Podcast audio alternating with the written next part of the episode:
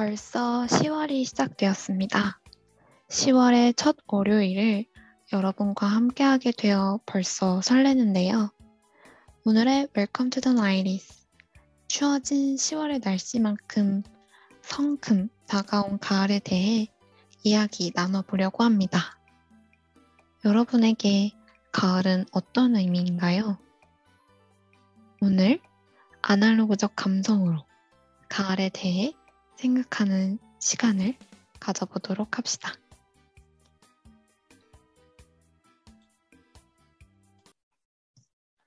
우리가 겪어보진 못했지만 90년대의 감성과 음악을 사랑하고 좋아하시는 분들과의 감성 공유 시간.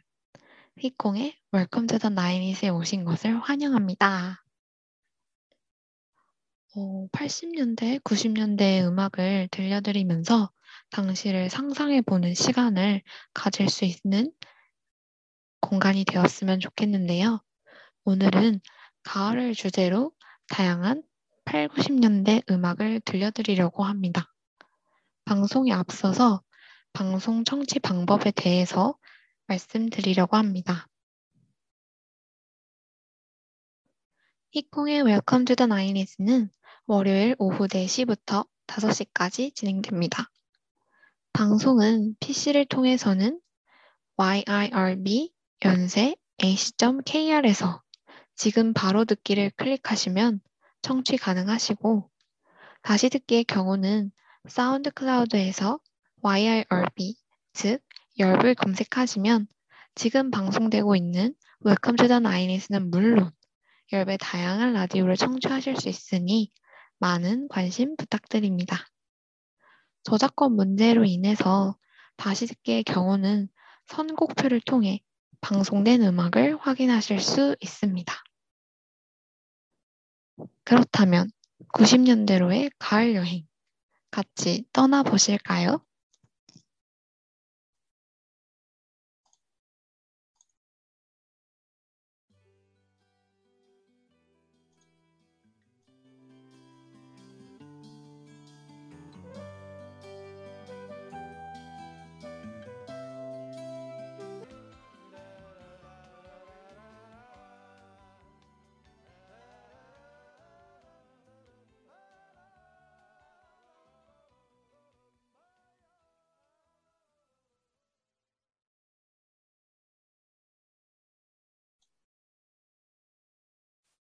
네, 방금 들려드린 노래는 이문세의 가을이 오면입니다. 가을이라는 단어가 직접적으로 언급이 되어 가을 하면 바로 생각나는 노래인 것 같아요. 실제로 이문세님의 노래는 8, 90년대의 감성을 가장 잘 대표한다고 생각하는데요. 실제로 가을이 오면이 수록된 4집 앨범은 본격적인 한국 팝 발라드의 포문을 열어젖힌 앨범이라는 평가를 받고 있고 국내 리스너들이 해외의 팝송에서 한국의 가요로 눈을 돌리게 만든 한국 대중음악 역사상 최고의 명반 중 하나로 꼽힌다고 합니다. 해당 앨범의 수록곡은 모두 인정과 사랑을 동시에 받았는데요. 그래서 이문세의 4집 앨범은 대략 280만 장 이상의 판매량을 기록. 1800, 1987년 골든디스크 어워즈 음반 대상 수상을 하였고 이 음반의 공으로 이문세는 1988년 MBC 10대 가수로도 선정되었다고 합니다. 특히 이 노래에는 발랄한 듯한 리듬으로 설레게 만들기도 하지만 가을 특유의 쓸쓸함 그리고 그리움이 잘 담겨 있는 노래라고 생각합니다. 이 노래를 들으면서 되게 복합적인 감정이 들었는데요. 혹시 여러분은 어떤 느낌이셨나요? 특히 비 오는 날 우산 쓰고 걸어가면서 들으면 정말 몽글몽글한 기분이 들 것 같아요. 자, 그렇다면 이제 다음 노래로 넘어가 볼까요? 그 다음 가수는 과연 누구일까요? 지금 떠나보겠습니다.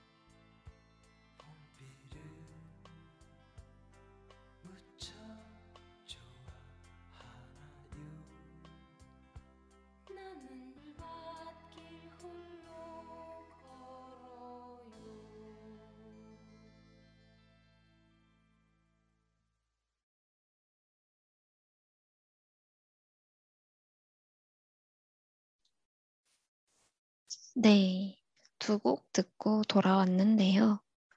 먼저 들려드린 김지연의 찬바람이 불면은 어떠셨나요?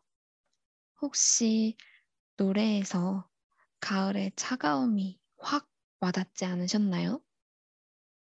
저는 이 노래를 들으면서 쓸쓸함과 가을 향기가 너무 잘 느껴져서 오히려 더 감성적이 된 것 같아요. 이 노래는 1988년 MBC 대학 가요제에 출전했던 대전 출신 가수 김지연의 1집 음반 앨범의 타이틀곡입니다. 발매 후에 김지연 특유의 차분하고 우수에 찬 목소리로 표현한 찬바람이 불면이 대중들에게 큰 반응을 얻었었는데요. 특히 저희가 함께 듣고 온 찬바람이 불면은 KBS TV 청춘 드라마 사랑이 꽃피는 나무에 삽입되면서 크게 히트했다고 합니다. 사랑이 꽃피는 나무는 무슨 드라마일까? 한번 알아볼까요? 사랑이 꽃피는 나무라는 드라마는 1987년 신혜락, 최수종, 최수지, 1988년 오현경이 이 드라마를 통해서 데뷔를 했다고 합니다. 즉, 청춘 스타들의 드라마이자 의대를 배경으로 청춘들의 고민을 담은 드라마로 많은 사랑을 받았다고 합니다.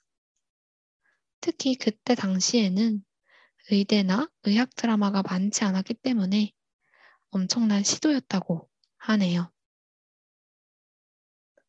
현재는 드라마의 원본이 많이 소실되어서 전체 영상을 찾아보기는 어렵고 유튜브에서도 1기의 일부 회차 감상이 가능하다고 합니다. 따라서 8, 90년대 드라마를 보고 싶으신 분들 또 제가 들려드린 찬바람이 불면이 어떤 장면에 삽입되었는지 보고 싶으신 분들이 있으시다면 한번 유튜브에서 KBS 채널을 찾아서 시청해 보셔도 좋은 시간이 될 것 같아요. 두 번째로 듣고 오셨던 노래는 배따라기의 그댄 봄비를 무척 좋아하나요입니다. 대화하듯이 진행되는 형식이 매우 매력적이라고 생각했던 노래인데요. 이 매력적인 두엣곡, 봄비에 대해서 이야기하고 있지만 낙엽이 지면 무슨 생각을 하는지 묻기도 하고 곡의 전반적인 분위기가 가을을 닮아 있다고 생각이 들어 가져왔습니다. 너무 가을을 쓸쓸하고 외로운 계절로만 바라보고 있는 것 같다는 생각이 드는 것 같죠? 배따라기의 음악 같은 경우에는 많은 분들이 배따라기를 혼성 그룹으로 생각하시는 분들이 많은데 말씀드린 이 배따라기의 그댄 봄비를 무척 좋아하나요? 는 프로젝트성 듀엣이라고 합니다.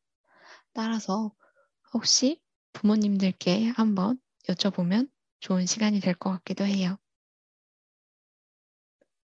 이제 쓸쓸한 가을의 모습을 뒤로 하고 이번에는 가을의 청량함을 담은 노래들로 채워나가 보려고 합니다. 그렇다면 노래 듣고 오겠습니다.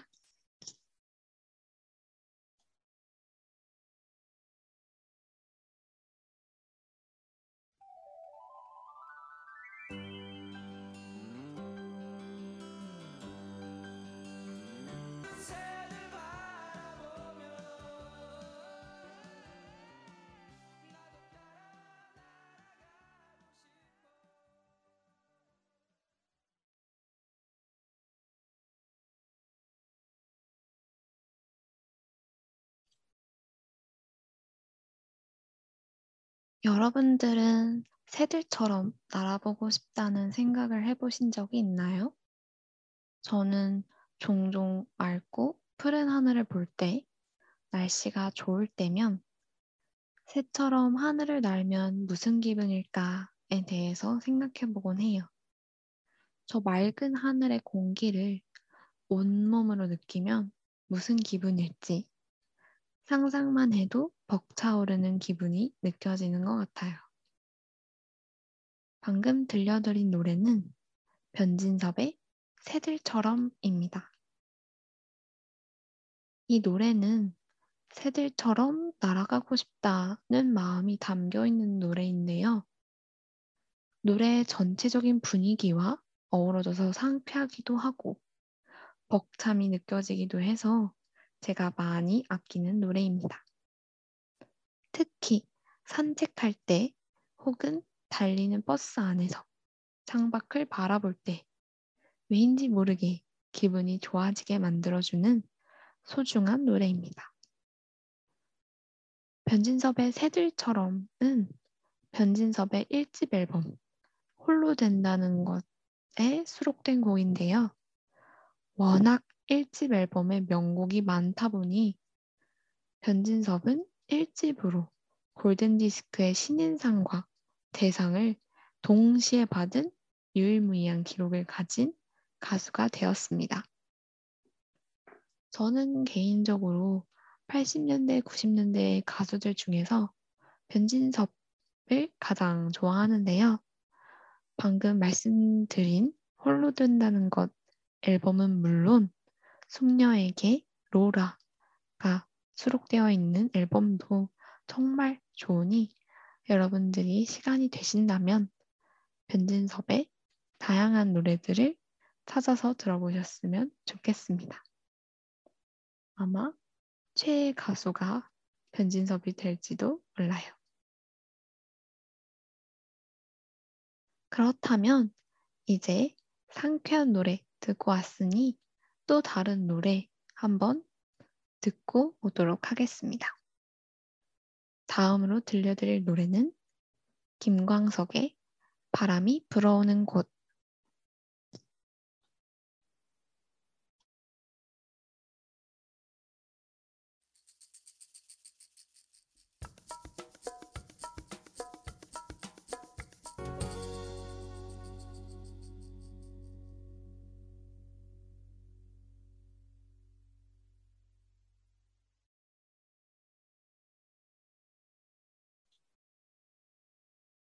이 노래 어디선가 많이 들어보시진 않았나요?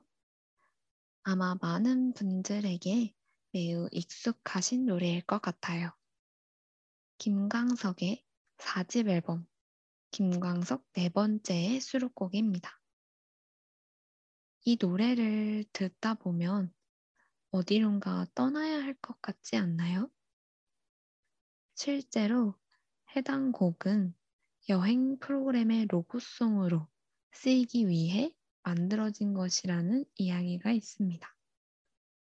고민이나 걱정은 훌훌 털어버리고 바람이 불어오는 곳으로, 마음이 이끄는 곳으로 스스로를 위한 여행을 떠나고 싶은 생각이 드는 것 같아요. 꼭 여행이 아니더라도 풍경 좋은 곳, 공기 좋은 곳으로 작은 소풍이라도 다녀오고 싶은 생각이 들었습니다. 저는 개인적인 생각으로 봄과 가을이 여행을 떠나기에 적기라는 생각이 있습니다. 날씨가 이동하기에 참 좋기 때문에 좋은 추억 그리고 좋은 풍경을 눈에 담아오기 적기라는 생각이 들어요. 여러분들도 이 노래를 플레이리스트에 넣어두고 어디론가 가벼운 발걸음을 떼보시는 건 어떨까요? 그 가벼운 발걸음이 아주 소중한 추억과 시간을 만들어 줄 수 있다면 더 좋을 것 같아요. 저도 이 노래를 플레이리스트에 넣어두고 또 아까 먼저 듣고 왔던 변진섭의 새들처럼을 넣어두고 한번 동네를 산책해보는 시간을 가져보려고 합니다. 여러분들도 제가 추천해드린 이 두 가지 노래를 들으면서 새로운 산책 시간을 가져보시면 좋을 것 같아요. 이렇게 여행과 산책, 힐링에 대한 다짐을 가지고 이제 또 다른 90년대의 가을로 떠나보려고 합니다. 어떤 가을이 기다리고 있을까요? 한번 떠나봅시다.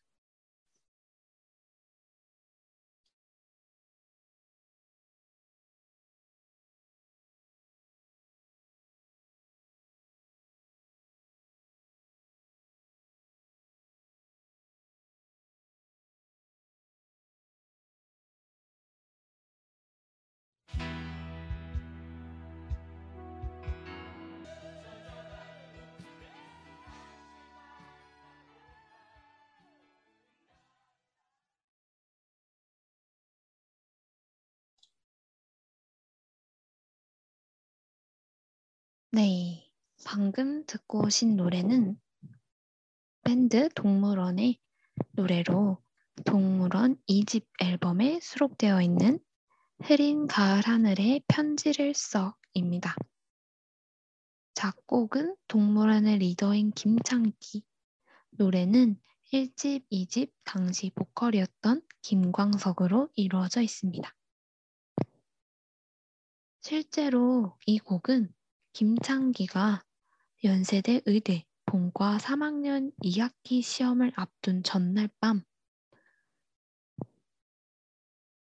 김광석의 솔로 음반에 실릴 곡 하나와 함께 만들어냈다는 일화가 있는 곡입니다.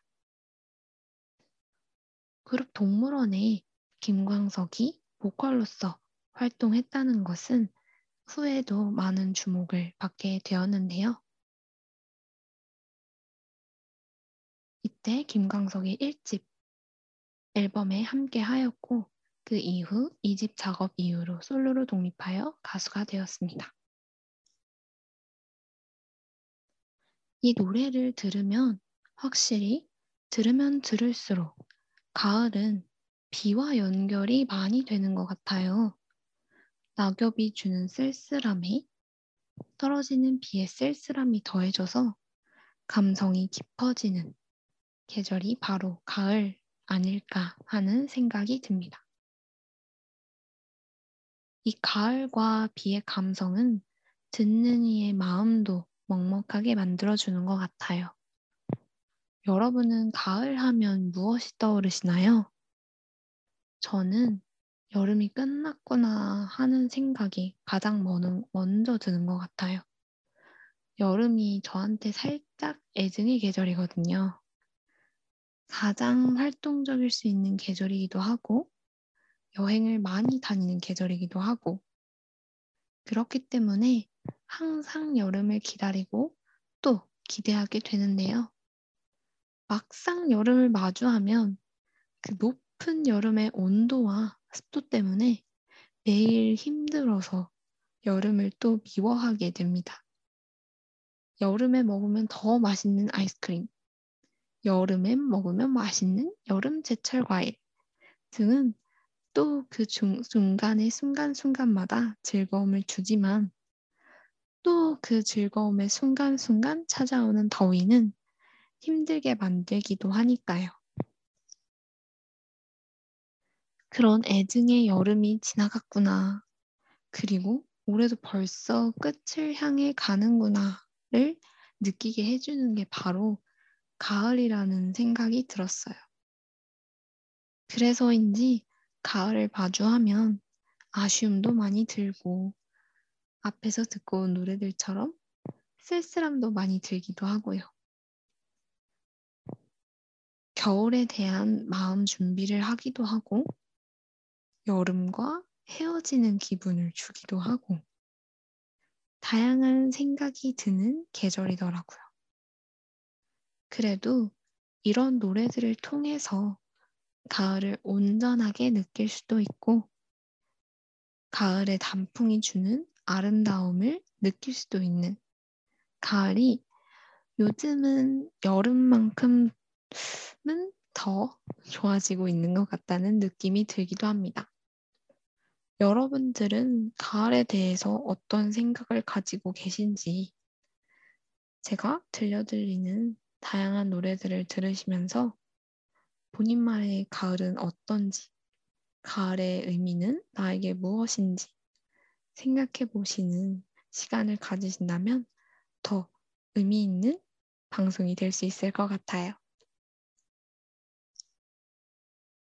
자, 그러면 이제 다음 노래로 또 떠나볼까요? 이제 어떤 가을의 모습을 보여드리게 될지 조금은 기대가 되시는가요? 그렇다면 준비한 노래 들려드리도록 하겠습니다.